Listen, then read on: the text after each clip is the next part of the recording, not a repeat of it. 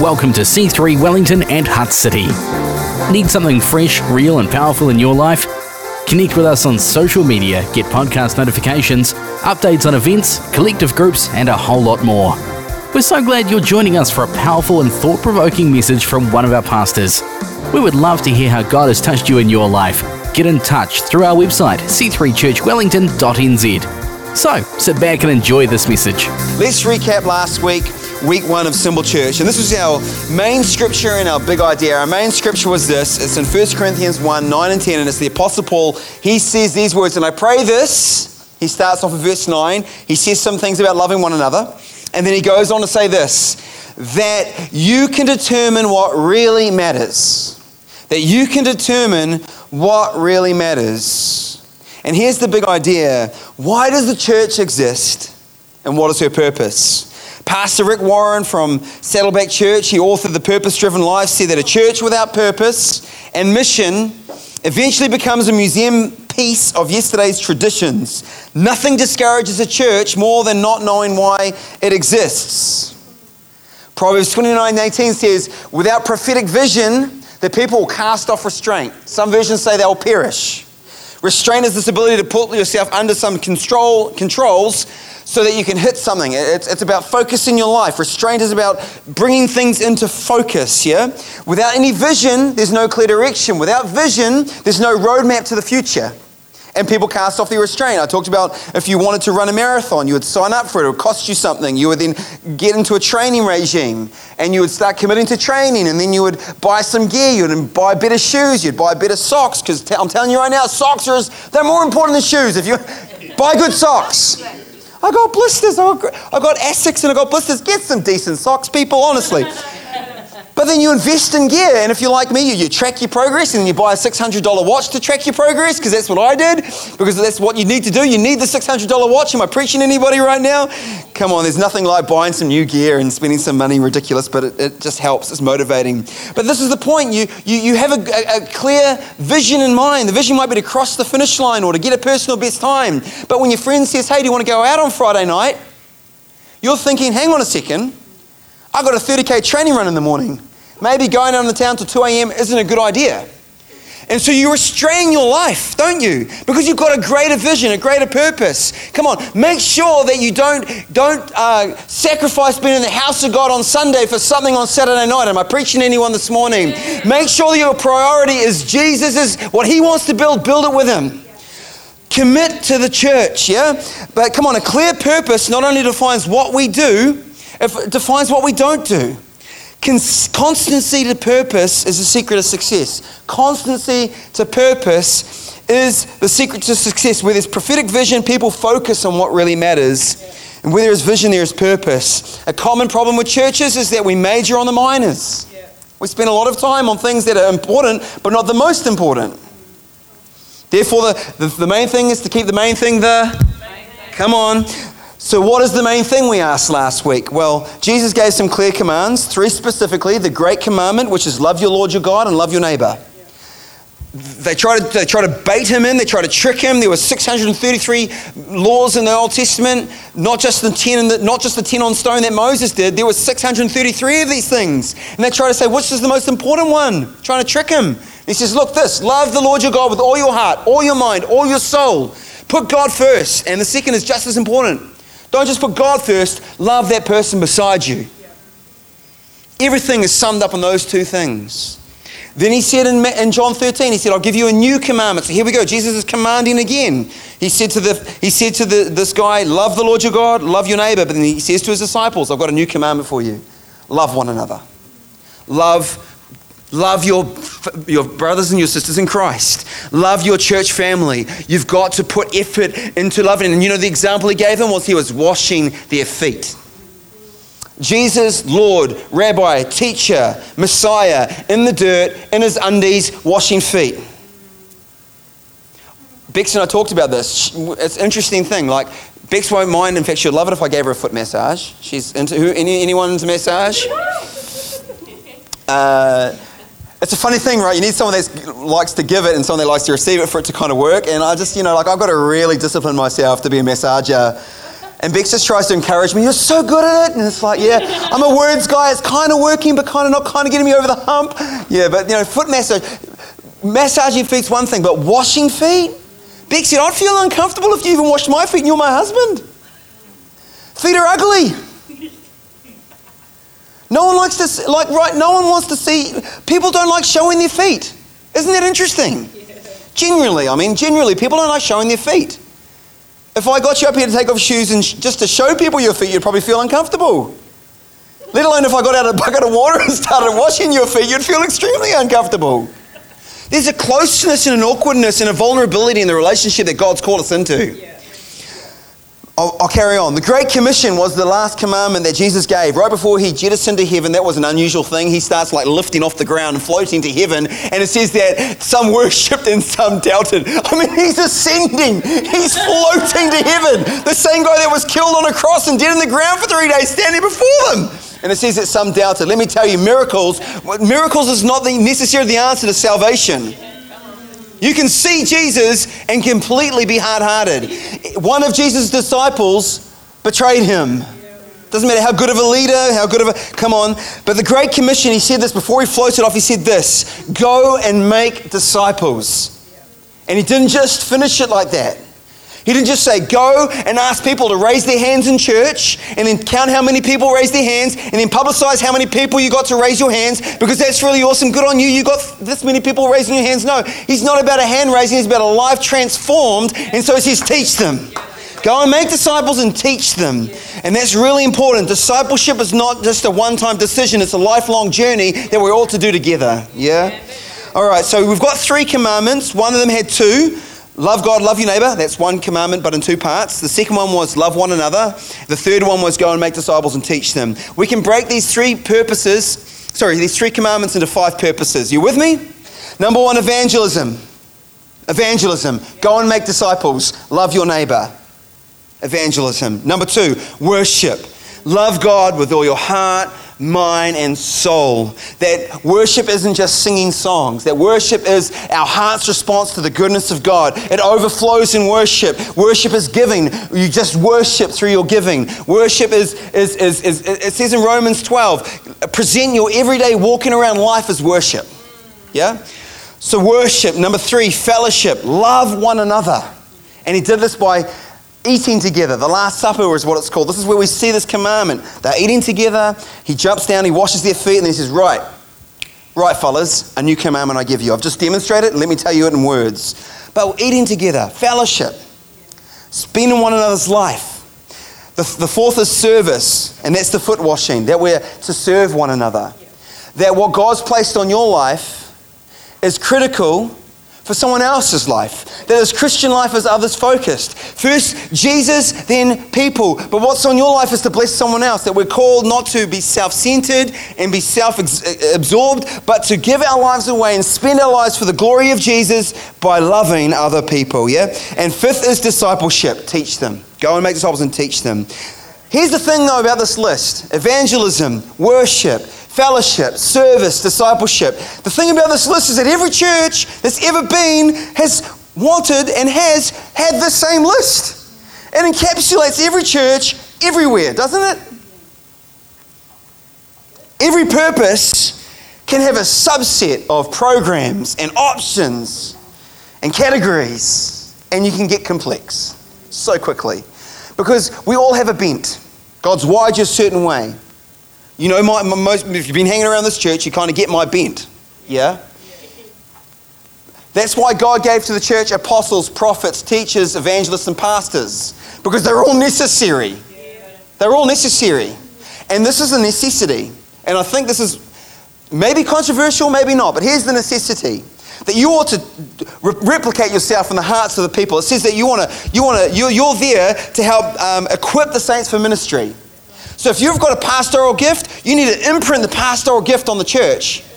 If you've got an evangelistic gift, you need to imprint the evangelistic gift on the church. Because here's these, this is what I want to say, and, and it's important that I listen to this myself, that all of these are needed and they're all required in all of our lives. Jesus didn't say, you know what, you're, what, you're not evangelistic? Oh, the go and make disciples part's not for you. You, you know, you don't have to make disciples, you know, because you're not an evangelist. No, no, you might not have that Billy Graham, you might not have that um, uh, Reinhard Bonnke crazy evangelistic gift on your life, but you are still called to go and make disciples. And I am also called to pastor, care, and love people.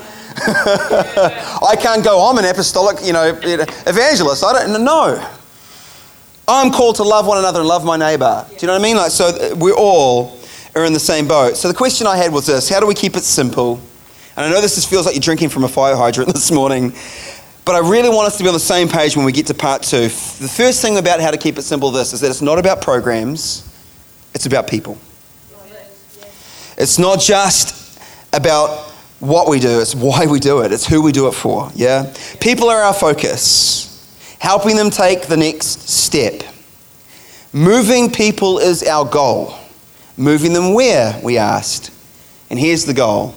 The goal for every person to, for every person is to move them through the stages of spiritual maturity, Great. spiritual growth. That is the key. A healthy church moves people into deeper levels of spiritual maturity. And my words would be a healthy church move people into a deeper relationship with Jesus move people into a deeper relationship with Jesus. And that is the focus of C3 Church Wellington. The reason it's the focus is because it's Jesus' focus, and we do this by encountering Jesus. So Jesus is preeminent. Jesus is our focus. As we said in the very last message of yes, a hearty yes, Jesus is our message, but people are our mission. Part two. The Force Awakens. No, okay. I don't even know if that's part two. Anyway, uh, evangelism. You ready? Evangelism. Number one, evangelism, outreach. Because you can, those, those three purposes, we said all the three commandments, you can say it's outreach, inreach, and upreach, or upreach, inreach, and outreach. But there's, there's, a, there's a, a direction in Jesus' commands. This is outreach. He says, Go and make disciples and love your neighbor. Evangelism is the major work of the church. An evangelist literally translates to a messenger of good news. A messenger of good news. 2 Corinthians 5 17 to 20 says this If anyone is in Christ, he is a new creation, or she is a new creation. The old has passed away. Behold, the new has come. All this is from God, who through Christ reconciled us to himself and gave us the ministry of reconciliation, restoration. That is, in Christ, God, in Christ, God was reconciling the world to himself, not counting their trespasses against them, and entrusting to us the message of reconciliation. Therefore, I love those therefores. We are ambassadors of Christ, or for Christ. God's making his appeal through us. We implore you on behalf of Christ to be reconciled to God. I love this. In Christ we are made new. I love the good news of the gospel of Jesus. That no matter where you find yourself in life, no matter, no matter where you come into this, into this situation, where no matter where you came into this church this morning, into this room here in Walter Nash, Christ is wanting to make all things new. Christ has got mercy for you. He's got love for you. He's got a new start for you. He's about newness. He's not about the past, He's about the future. And He's paid for the past. In Christ, we're made new. In Christ, we are reconciled back to God. Through Jesus, we come back into the creation of what we're designed for, back into relationship with God, back to the garden where it was once broken by sin, but now restored. We can come back into relationship with our Heavenly Father through Jesus. What an incredible gift that is. And in Christ, we're to reconcile, which is to restore to friendship or harmony. To restore to friendship or harmony. We're called to restore people back into relationship with God through Jesus. We are ambassadors. An ambassador is this, an authorized messenger, which I thought that's interesting because an evangelist is a messenger of the good news. An ambassador is an authorized messenger. You have a message on your life. I have a message on my life. An ambassador is a diplomatic agent of the highest rank, sent to a foreign government as the resident representative of his or her own government. So here's the question, or the statement and the question. You are the resident representative of Jesus, sent as a messenger of good news to your work, your school, your university, your sports team, your club, your friends, your family, your neighborhood. You represent Jesus. What a powerful truth that is. I love the scripture in 1 Peter 2, verse 9, and it's from the message translation, and I love the language. And uh, the author, Eugene Peterson, of the message translation, passed away last week. And uh, what an incredible man that took the good news of the Word of God and made it accessible for so many people through poetic language. And, you know, I know that, you know, some, for some people it's, they, they get challenged theologically by it. And, they, you know, look, I just, that's helped so many people, you know. And, uh, you know, I just want to honor Eugene for the work that he's done for the kingdom of God and how many lives he's touched in, by his obedience. Uh, amazing man. 1 Peter 2 9 from the message. But you are the ones chosen by God, chosen for the high calling of priestly work, chosen to be a holy people, God's instruments to do his work and speak out for him, to tell others of the night and day difference he made for you. From nothing to something, from rejected to accepted. let's not lose focus of the night and day difference Jesus made in our lives. And I want to challenge you. Here's some homework, midstream homework for you. Can you take some time this week? Get away to a quiet place, grab a journal, and just write down what Jesus has done for you. Just focus in on it and worship Him and allow that to start to kindle in you, start to build a fire in you. Because what He's done for you, He wants to do for others through you. Yeah? We're not sent to argue and arm wrestle theology. We are motivated by love. We are sent to share our story. What Jesus has done for you, people need to hear. What He's done for you, it's not minimal. You don't have to be the drug dealer locked in the boot of a car, saved by grace with a gun to your head to have a story that reflects and represents the glory and goodness of Jesus Christ. You don't need that story, nor should you want that story. Thank you, Jesus, that some have that story. Shout out to Trent Membry, what a powerful man of God. But your story is as powerful and drips with the goodness of God. It might just be that you were skeptical and didn't understand this thing called church, and it took you months or maybe years to reconcile it, but you made the journey and you realized, and one day you stepped across the line of faith and said, I don't have it all figured out, to, but, uh, but I believe. And all of a sudden, as it says in Hebrews, we're, we don't have it all together, but yet we still believe. Faith, make, faith fills in the blanks for me. I believe, I believe, and I have a confidence and an assurance in that. Your story is your message. Your experience cannot be discounted. Let me tell you something. People can discount your beliefs, they can discount your theology, they can discount the theory that you believe, but they cannot discount your experience. They cannot take from you the, the story of the nine day difference that Jesus has made in your life. Now, I, I shared this, me and Maura had a bit of a chat on Facebook, and, I, and we did some research, and I loved it. And I love, anyone that's got questions, let's go. I love it. And there was this person that said about experiencing Jesus, and he said that, you know what?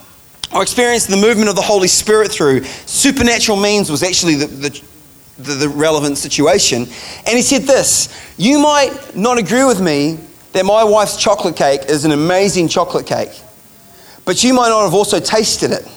Well, I've tasted it, and so it's very hard for you to tell me that it doesn't taste good because I've experienced it from time to time. Come on, if you've experienced the love of Jesus, no one can discredit or discount that story. It's your truth, it's your reality. And Jesus moves on those stories. So let's look at Jesus' example. Love you, Mina. Let's look at Jesus' example. And we're going to be in Mark 5, 1 to verse 20. I'm not going to read it all, I'm going to summarize for you. But before we get to Mark 5, let's get the backstory. Mark 5 is about Jesus heading across the Sea of Galilee with his disciples, and he was on mission. He was on mission. But if we go back to Mark 4, there's an interesting situation going on. Jesus has gathered a massive crowd and is preaching to this massive crowd. And then all of a sudden, he says, We're leaving this crowd of people. We're going over the other side. And the disciples are like, okay, ready the boat. Jump in the boat. They go the, and they start heading to the other side. On the way, a storm breaks out. It says that waves start filling the boat. The disciples are freaking out. They think they're going to drown, they're going to die. Here's the thing though Jesus said we're going to the other side. Someone here needs to know that no matter what storm you face, when Jesus says you're going to go to the other side, he's going to get you to the other side. Yeah. Jesus is not going to get you drowning in the middle of the Sea of Galilee. He's going to get you to the other side. But for me, it's interesting here. The reason he went to the other side was one man. He left the crowd for one man. he was on a specific mission and was immediately met with opposition. His great priority to leave the crowd, what was so important on the other side? Why such intense opposition for one man? Here's the story. They leave the crowd, they get to the other side, and Jesus comes across this man who was, who was full of demons. He was demon possessed. He was so badly stricken and tormented by evil spirits that he couldn't even live in the town with the people. He had to live out in the caves. They tried to shackle him and chain him because he was dangerous to the town and dangerous to himself, but the shackles couldn't hold him. He would cut himself and hurt himself under the influence of his demonic spirits. And Jesus left the crowd to come for this one man. And through the process of Mark 5, we see Jesus interacting with these legions. You know what this legion of demons did? They ran and they bowed before Jesus and said, What are you here to do? To torment us and Jesus before our time? Because they know their time is up.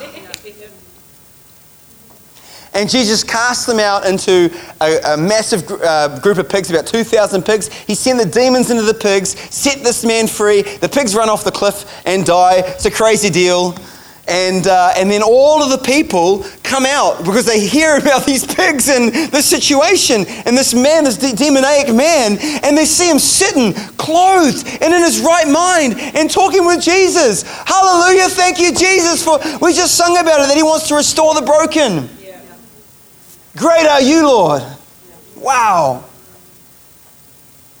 And what do you think the response of the people of the town of Decapolis would be? These 10 towns, these, these Gentile cities, what do you think the response would be? It says that they were greatly afraid, that they were fearful. The account in Luke says they were seized with great fear and they begged Jesus to leave their region. So Jesus gets back in the boat and goes back. So he came for one man. He left the crowd for one man. Luke 15, 4, Jesus said, What man of you having a hundred sheep, if he has lost one of them, does not leave the 99 in the open country and go after the one that is lost until he found it? Jesus is the one that goes after the one. He goes after the one. But Jesus knows the plans He has for you. He knows the plans He has for me, and He knows the plans He had for that man. Because as the people are saying, please leave us, and Jesus goes, yep, okay, I'm, I'm out of here. The guy's like, please take me with you. I want to follow you. I want to be with you. Can I be one of your disciples? Can I come with you on this journey? And Jesus says, No, I've got another mission for you.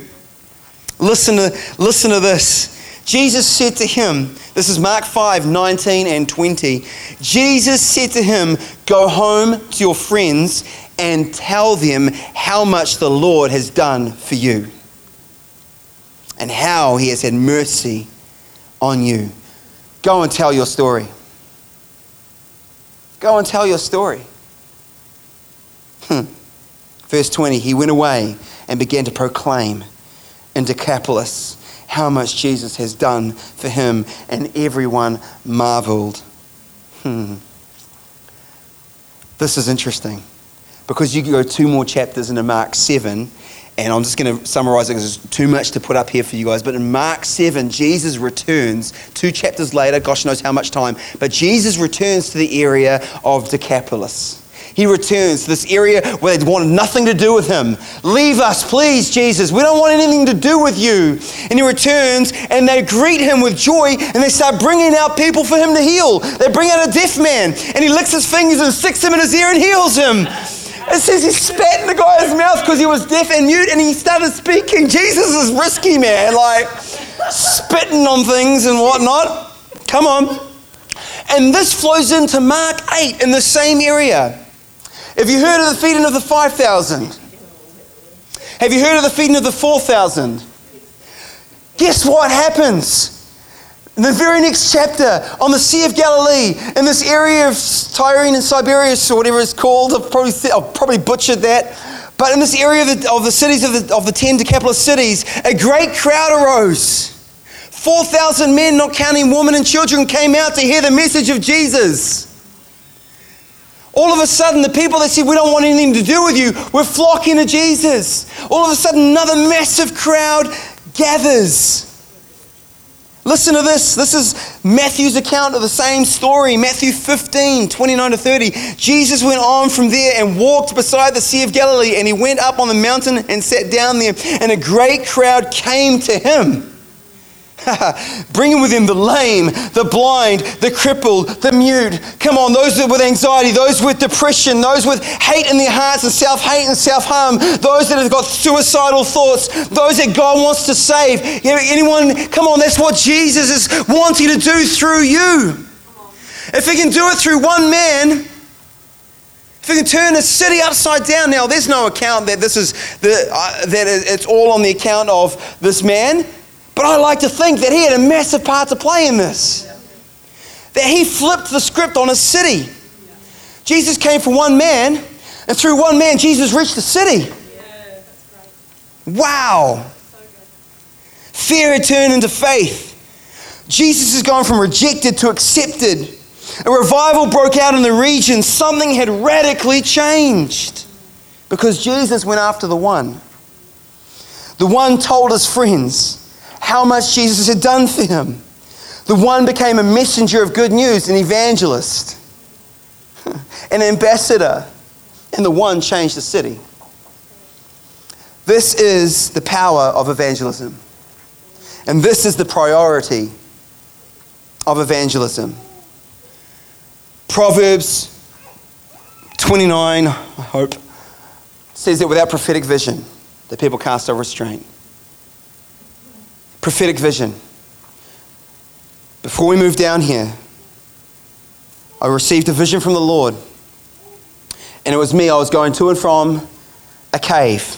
I was living in a cave, leaving the cave, going about my day, and returning to the cave. And one day on my return to the cave, Jesus stops me and says, Hey, do you want to come and hang out at my house? I'm like, Sounds great, yeah. His house wasn't even far from my cave.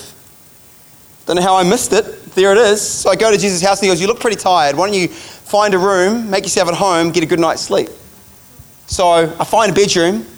Jesus got them awesome Sealy Posturepedic beds, man, because it was comfortable. I had a great night's sleep, just complete peace. God wants you to lay down in peace. And the next morning I get up and Jesus is in the kitchen cooking breakfast. He goes, "You're hungry? And I'm like, Of course, I'm, yep, absolutely. He's cooking me bacon and eggs, which is awesome because he's a Jew and you don't eat bacon, but he knows that's my heart's desire. So he's looking after me. Thank you, Jesus, for bacon. Don't you love the details of Jesus, man? He cares. And he's cooking me, and he's, you know, cooking, and I'm sitting at like a, a servery sort of thing and looking at his back, and he's like yarning away, and he puts the food in front of me and goes, Hey, you know that, uh, that cave? I'm like, Yeah. He goes, You know, you don't have to live there anymore. And I'm like, I don't. He goes, No, you can live with me. I'm like, Can I? So, Yeah. Do you want to? Do want to? I'm like, yeah. Well, this place is epic compared to the cave. It's the Sheraton. It's the it's the Hyatt. It's the this is fancy. This is amazing. And so he's sweet, done. You live with me. I'm like, cool. And then he looks at me with a glint in his eye and he says, You know that cave? I'm like, Yeah. He goes, Why don't we blow it up? blow it up. He goes, Yeah, I've got some dynamite. Because he's Jesus. He's got everything. I've got some dynamite. Why don't we go and blow it up? So I'm like, yeah, cool. So we, after breakfast, we take the dynamite, we, we walk into the cave, we start lining the cave with dynamite. And there's a moment where I start feeling a little bit anxious, a little bit apprehensive because I don't want to live in this cave. But it's kind of all I've known. And the end of this cave is no going back. I don't want to be there, but I, don't, I'm, I, can't, I can't imagine a reality without it. Jesus known, obviously senses my apprehension. He comes and put his arms on me, over me and says, hey, it's going to be all right. Let's do this. So we run the detonator thing out, the thing, and it's one of those, you know, the fuse, and it's one of those detonator boxes, old school. And he goes, you do it. I get to blow up my own cave. This is crazy. So we count down three, two, one, and the cave just disintegrates. It like rocks. It all falls in into rubble, and it's gone. And we go back to his house, and that was the end of the vision. And then, sometime shortly after that, I receive a second vision, and this was the second vision. So I'm hanging out with Jesus in his house. Sorry, on his porch, on the veranda. And I'm looking at what used to be my cave. And I'm just so full of thankfulness and gratitude that I don't live there anymore. I'm overwhelmed that my new reality is so much vastly superior.